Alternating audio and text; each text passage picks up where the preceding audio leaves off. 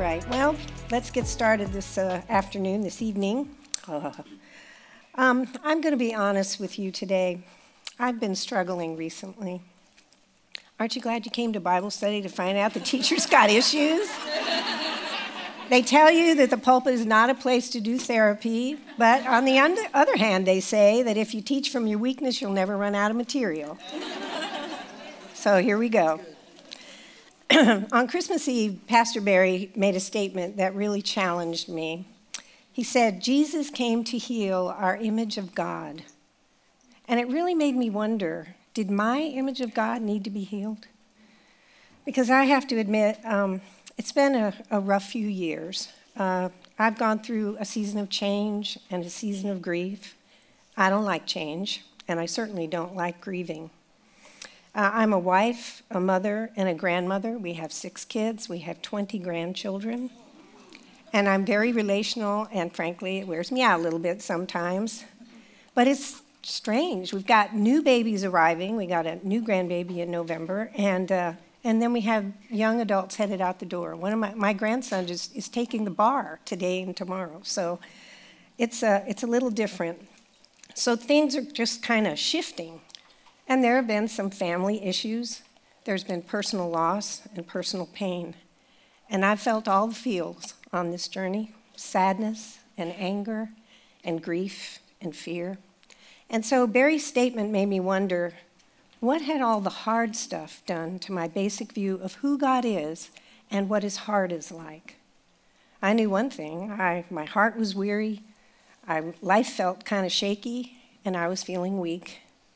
And sometimes my prayers sounded kind of like this I know I'm supposed to be trusting you, Lord, but honestly, are you there? Do you care? Why are you letting all these things happen? You know, where is the love?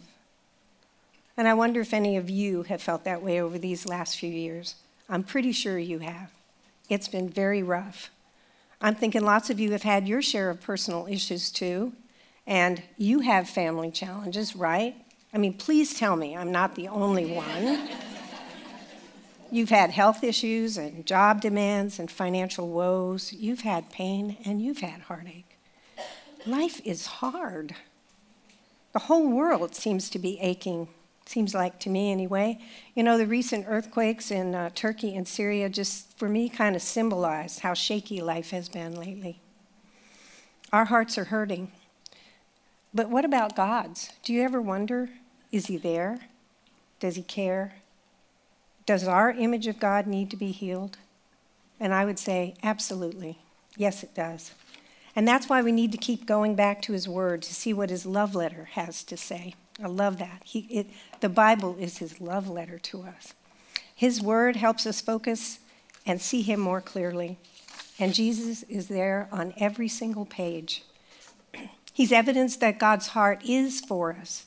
And we've definitely seen him as we've studied the parables these last few weeks.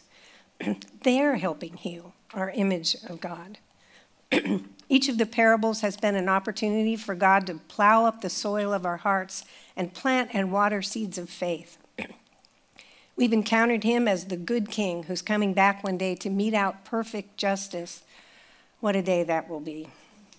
We've seen God's heart when Jesus refuses to recoil in the presence of the sinful woman. Instead, he welcomes her touch and her tears, and he grants her forgiveness. And last week, Jesus painted a picture of himself as a merciful master who forgives our enormous sin debt and frees us to forgive the ones who've hurt us. And today, we get to see him as a sovereign king who isn't impressed by human rank or human status this king isn't interested in wages, he gives gifts. He gives gifts. In Jesus, God's generous heart of love is on full display, and we come face to face with the God of grace. This parable is going to teach us that God is a God of outrageous grace. But I got to tell you, his grace doesn't always make sense, does it? We find the parable in Matthew 20, so you can open up your Bibles or get your devices over to Matthew 20. But even before we do that, we need to look back at chapter 19 for a minute. We need some context. Jesus and his disciples have just encountered two very different types of people as they make their way to Judea. He's coming down from Galilee, headed to Judea. Jesus is entering the final week of his life. In verses 13 to 15, we see that some little children were brought to him. The disciples tried to shoo him off, but Jesus tells them to leave them alone and let them come because he says God's kingdom is made up of people like these. In that culture, children would have been the least likely to deserve an audience with Jesus the rabbi. they were the last. They're helpless and needy and powerless. They're social nobodies. They don't add anything, they take away. But children ran to him, and he welcomed them. And the disciples were watching all this. Not long after that, a wealthy young man stops Jesus and asks him what he can do to, to gain eternal life. And because Jesus knew his heart and what he really valued, he told the man that what he needed to do was become poor by giving to the poor. And then he could come and follow him. And he went away from Jesus. He went away sad. The rich man was first in the eyes of his world. He had wealth and status and power and influence, and he didn't think he needed Jesus. So then Jesus turns to his disciples and he tells them how hard it is for the rich to enter the kingdom of heaven. And they're astonished at that because they believed that God's favor rested on the rich and their wealth was evidence of that. We think that way too sometimes, don't we? At this point, I think the disciples are thinking, Jesus seems a little confused. Doesn't he know that God's favor is reserved for only certain people? The Jews, not the Gentiles the rich, not the poor. Men, women, and children, not so much. Important people, righteous people, not nobodies, and certainly not sinners. Haven't you got this all a little backwards, Jesus? So, in order to address that, because of course he's God and he knew what they were thinking, Jesus launches into a story about what the kingdom of God is like. So he tells them about a landowner who went out and hired some people to work at his vineyards. Some of them clocked in at sunrise, about six o'clock in the morning. And some he went out and got at nine, and then he went out at lunchtime, and then right around three o'clock in the afternoon. And then he hired some late in the afternoon, about five o'clock, only an hour or so before quitting time. Only the workers who were hired first knew what he was going to pay, which was a denarius. it was a normal day's wage, just enough to buy food for a family for one day. Everybody seemed okay with that until it was payroll time, when the sweaty ones, who had worked 12 hours under a blazing sun, learned that the sweatless ones, who had put in barely an hour, were going to receive exactly the same pay.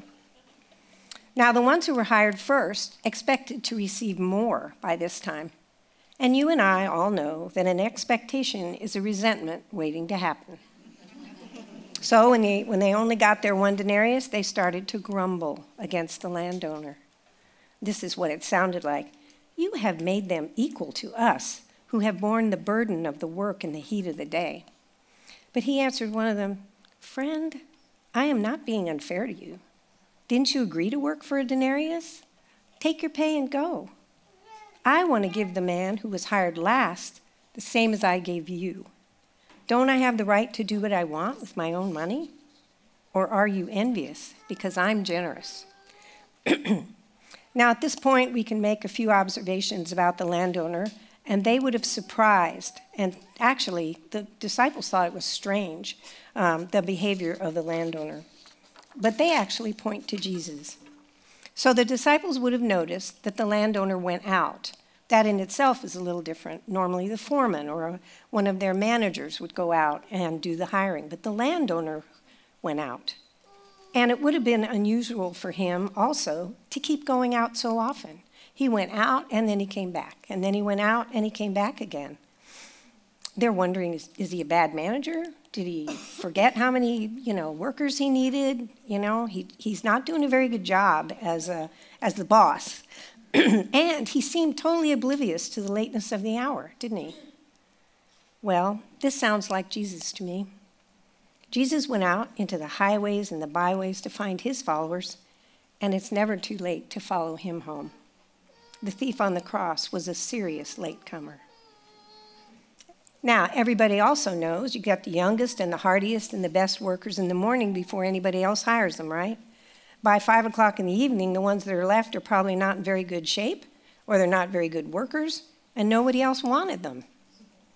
You might call them leftovers. Jesus loves leftovers. But now it does get really crazy. He paid all the workers all the same wage, and it just doesn't make sense. He's throwing away his money. No business owner in his right mind would pay a worker who only worked one hour the same wage as he pays the one who works 12. You can see why Brennan Manning calls this parable the parable of the crazy farmer. Excuse me. In Jesus' story, the landowner represents him. He's the king who has an unlimited supply of everything we need, and he has no intention of being stingy with his love. I told you, God's grace is outrageous. So let's talk about that word grace for a minute. In the Greek, it's packed with meaning. A good definition would be grace is the undeserved actions of love and compassion that originate from within the heart of the giver. One commentator I read said, There is in there a sense of, of delight and gladness. Actually makes me think almost giddy. The giver is giddy. He's even more excited to give the gift than the person who's receiving it is to receive it. Grace is undeserved love, given. It's favor bestowed for no reason. It's generosity poured out just because, and it's totally unexpected. Last week we marveled at the mercy of God. Remember that? It erases our debt. We don't get what we deserve. But grace means we get more than we deserve, more than we could ever imagine from a loving God who loves to give good gifts to his kids. Grace flows out of love. The words are almost interchangeable and Jesus embodied grace. So, what does this parable teach us about what it means for us to live in a kingdom of grace that he's bringing to the earth? Well, first, there's a truth we don't have to earn grace. Then there's a warning we mustn't be offended by his grace, and an invitation we get to give grace. So, let's get started on uh, the first thing the truth. We don't have to earn God's grace. His love is absolutely free. now, I don't know about you, pardon me, but that makes me want to take a deep breath and sigh, a sigh of relief, because this is very good news. the sovereign king and creator of the universe gives us grace just because he loves us. 1 John 4 8 tells us that God is love. His very nature is to love and give. And his favorite way to describe himself is back in the Old Testament in the book of Exodus is I am the Lord, the Lord. the gracious, compassionate God, slow to anger and abounding in steadfast love and faithfulness. Thanks, Kathy. Now, God has always been gracious. And the Old Testament speaks over and over again about God's steadfast love and mercy. But it's not until the New Testament that we see the word grace come fully alive when we see the lengths to which God's love will go as he gives his one, his one and only Son to the whole human race as an offering for sin. The only descriptor Jesus ever used for himself was when he was calling to the crowds of people and he was saying, Come to me, all you who are weary and burdened, and I will give you rest. I'm gentle and lowly in heart our gentle and lowly Savior, is offering rest for our souls, but He wasn't asking us to do anything. His love is a gift, not a transaction. We don't deserve His love, we can't buy His love, and we absolutely don't have to earn His love. That's outrageous grace, and that's the best news ever. But you know, sometimes that is so hard to believe, excuse me, ladies, because we live in a world of ungrace. Pausing. Hope that helps, but I don't know. we live in a world, pardon me, of ungrace. It tells us we've got to look good, feel good, and make good. I mean, that's the atmosphere we live in. Those are the waters we swim in. It's a system of relentless ranking, constant comparison and competition. Winning seems to be everything. that ranking and testing starts so early, in preschool even. And then there's testing to find out if our kids are talented and gifted. Of course they are. but, but are they as gifted as the next kid? Or are they as smart or athletic or pretty or creative? We've gotten used to phrases in our culture like uh, rank has its privileges. In the corporate world, we talk about climbing a ladder. And now that social media has made its way into our everyday life, we spend an enormous amount of time comparing ourselves to each other. It can be exhausting and discouraging. There's a persistent sense that we have to do better because failure is not an option. It's all up to us. We have to earn our way. I mean, after all, there's no free lunch. The culture of ungrace started all the way back at the beginning with Adam and Eve when sin entered the good and beautiful world that God made. Adam and Eve's rebellion ruined our relationship with God and with the world and with each other. it pitted us against each other, and like an infection, it just kind of spread. Until in Genesis 6, we read that God looked out and observed that every inclination of our hearts was evil all the time. And in Genesis 6 6, it says, it broke God's heart. But God refused to give up on us, and so he set in motion a rescue plan that was thousands of years in the making. He promised his people, I will come down and rescue you. And that rescue plan included the giving of his one and only Son, who would kill sin. He'd kill death by actually letting it infect him, so to speak. He let the power of it fall on him, and then he took all that sin to the grave all for us. This generous, outrageous act of love was the only way to restore the relationship between us and God so we could live with Him in an unbroken relationship forever. Ungrace had a grip on us, but Jesus came and brought His kingdom of grace to our weary world. And He didn't stay dead, He got up, and now He offers His life and His love to us as a gift. I don't think the Bible could say it more clearly than Ephesians 2 and 8. It says, It is by grace you have been saved through faith. And this is not from yourselves, it's the gift of God. Not because we earned it, but because He loves us. Our deepest need was met through the gift of eternal life through Jesus. And all we have to do is run to Him and receive that gift like little children on Christmas morning. That's who He attracted the little ones, the least the poor, the needy, the weak, the powerless, the blind, the lame, the broken, the brokenhearted, the humble, the hungry, the lonely, and the forgotten. Can you see yourself anywhere in that list? I can. I hope you can too, because that means that you're among the ones who, who realize they could never earn God's love and acceptance. The gospel of God's grace means we don't have to. And this is good news to anyone who hardly ever gets to be first in line. People, kids like my grandson Logan. Logan was uh, born with Sturge Weber syndrome. He had a very large port wine stained birthmark on his face and head on the right side. You can see it coming down on his forehead there. Uh, we later learned that underneath there, there was significant brain involvement because some of his blood vessels never formed properly. he had, because it was on the right side of his brain, he had left side weakness up and down from his arm all the way down to his leg, and he hardly ever used his left hand. it was it was as though it wasn't even there. And sometimes he would just say, It's broken. And um, MRIs looked terrible from the very first day he had one. Nobody could ever say how this was going to affect him.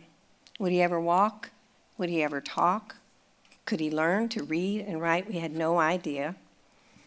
But little by little, he began to use that left hand, and we noticed it especially when we threw him a ball. Uh, when he was old enough And he wasn't really that old, but he started to reach for it just a little bit. And the day he caught that ball was like it was like it was his birthday. We celebrated, believe me. so Logan's favorite thing was to play with any kind of ball. Well, Logan is 15 now, and he does all the things. He reads, he writes, he walks, he talks, he runs, but probably not quite as well as other kids his age. Yet, I'm telling you, still his favorite thing is kicking a soccer ball around or shooting baskets, and he's on a basketball team now. The other day, we couldn't get to the game, so he came over and he told me all about it um, in great detail, quarter by quarter, who did what. And he was especially excited to tell me all about how it ended with his team winning on a buzzer beater. Just, he saying, Grammy, we won by two points.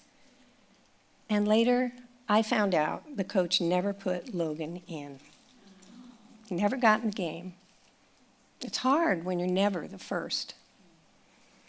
Bob Goff tells a story similar to this about how awful it was for him to be in middle school in gym class when it was time to pick teams. He says picking teams in gym class starts with the best and goes to the worst.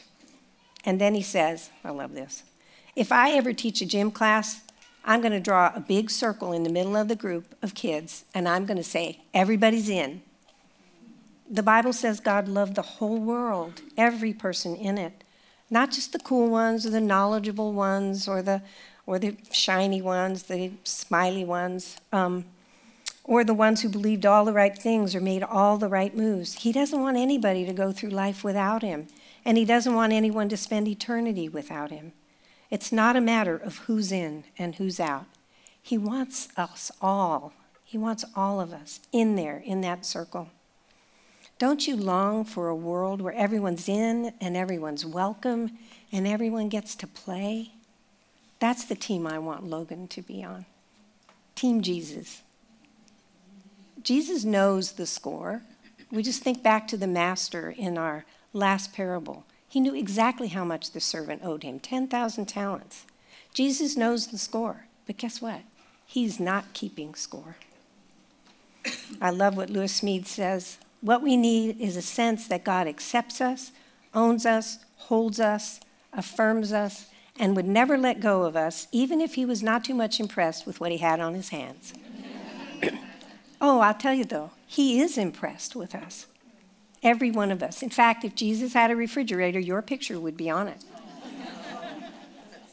oh, how we need to believe this so we can do what Brennan Manning recommended to live in the wisdom of accepted tenderness. Can you imagine what a relief it would be? You and I just need to receive the love He's offering. That's all it is. So if that's something you haven't done yet, I hope you'll talk to your leader or Amy before you leave here today. All you have to do is say yes to God's offer of His Son. God's outrageous gift of grace in Jesus means we don't have to earn His love. That's the truth. And now we're going to take a look at the warning. We mustn't be offended by his grace. The fact that God is a generous giver sounds like good news, right? But it turns out not everybody thinks so. The workers who were hired first weren't very happy, were they? They seemed offended by the landowner's generosity. They grumbled against him. They had expectations that weren't met, and they judged the way he was distributing his gifts. Peter had questions about compensation too. Remember, he and the rest of the disciples had left everything for Jesus, and his question was, What about us? What about the reward for me and for them? Jesus basically said, Well, you get me for all eternity. And yes, you do get rewards in the next life. He would take care of them, he just wanted them to trust him. James and John were thinking that maybe they should get rewarded too. They wanted to be great in this kingdom. They wanted to be on Jesus' right hand and on his left when he ascended to his throne. I think their image of God needed some healing, don't you? and it came in just a few days because Jesus was going to show them what it meant to be great in his kingdom. It meant washing feet and dying for your friends. In John 10, John the Baptist was pretty troubled. He sat in prison and he started to wonder if he'd gotten it all wrong. Jesus was out there healing people left and right, and yet he, Jesus' own cousin, had been condemned to death. You know what Jesus said to John and the disciples? He said, Blessed is the one who isn't offended in me. And I know sometimes we struggle with this too. When we don't understand what God is doing or we compare our situation to somebody else's, we have a lot of questions, don't we? Like, why does God let some people suffer and others seem to live on easy street? Why did the guilty go unpunished and the innocent are barely surviving? In a moment of humility, um, we might wonder why we're so blessed and others live with so much pain and sorrow. But in a desperate moment, we ask, What about me, God? Why doesn't my marriage look like hers? Why does she have all those kids and I don't have any? Why do I struggle with depression and she doesn't? Why is life so hard? We don't understand what he's doing, and we're tempted to judge the way he distributes his gifts. I don't have answers to those really hard questions. But in moments like these where I'm wrestling with uh, all the things I don't understand, I remind myself that that's way above my pay grade. He's God, and I'm not. And it also helps me to go back to His Word, to read passages like the one the Apostle Paul had in uh, the book of Romans. It's a beautiful doxology where he pours forth praise for a God he doesn't understand either, but he praises him anyway. Is, listen to what he says. Oh, the depths of the riches of the wisdom and knowledge of God. How unsearchable are his judgments, and his paths past finding out. Who has known the mind of the Lord, or who has been his counselor? Who has ever given to God that God should repay him? For from him and through him and for him are all things. To him be the glory forever. Amen. Amen. We have to trust that our Creator knows what He's doing, and we can trust Him because we know He's a God of love and outrageous grace. And we were wrestling with this uh, in leaders' meeting last week, uh, that question about sovereignty, and I think you guys um, spent some time working through that too. And Betsy, our AM coordinator, was talking about what it's like to be the parent of a son who has autism. She talked about listening to him scream for 90 minutes at a time day after day when he was younger. And she talked about her struggle with envying other moms whose biggest concern was Johnny refusing to eat his vegetables. The why question just sat there. But Betsy said she had learned to keep going back to God's character, to who she knew him to be. She knew him to be kind and good, compassionate and wise. And so she trusted once again, over and over again. She trusted him because she reminded herself that he's a God of outrageous grace. I also have a friend, LaRue. She trusts God too. I have a lot of friends who trust God, just so you know. LaRue's in the morning class, and she has this great big smile, and she's got a lot of things going on in her life, hard things. People close to her who are really hurting and struggling. She has some health challenges as well. And if you ask her about them, she's going to be honest with you and she'll tell you. But before you leave her, she'll usually do two things she'll give you a hug, and then she'll give you three little words. She always says, God's got this. We can trust God. He loves us. That's the truth. The cross of Christ reminds us of His grace.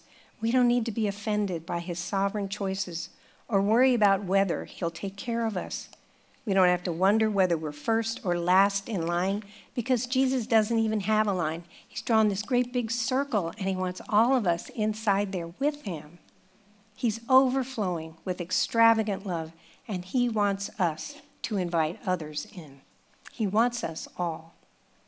And that's the invitation.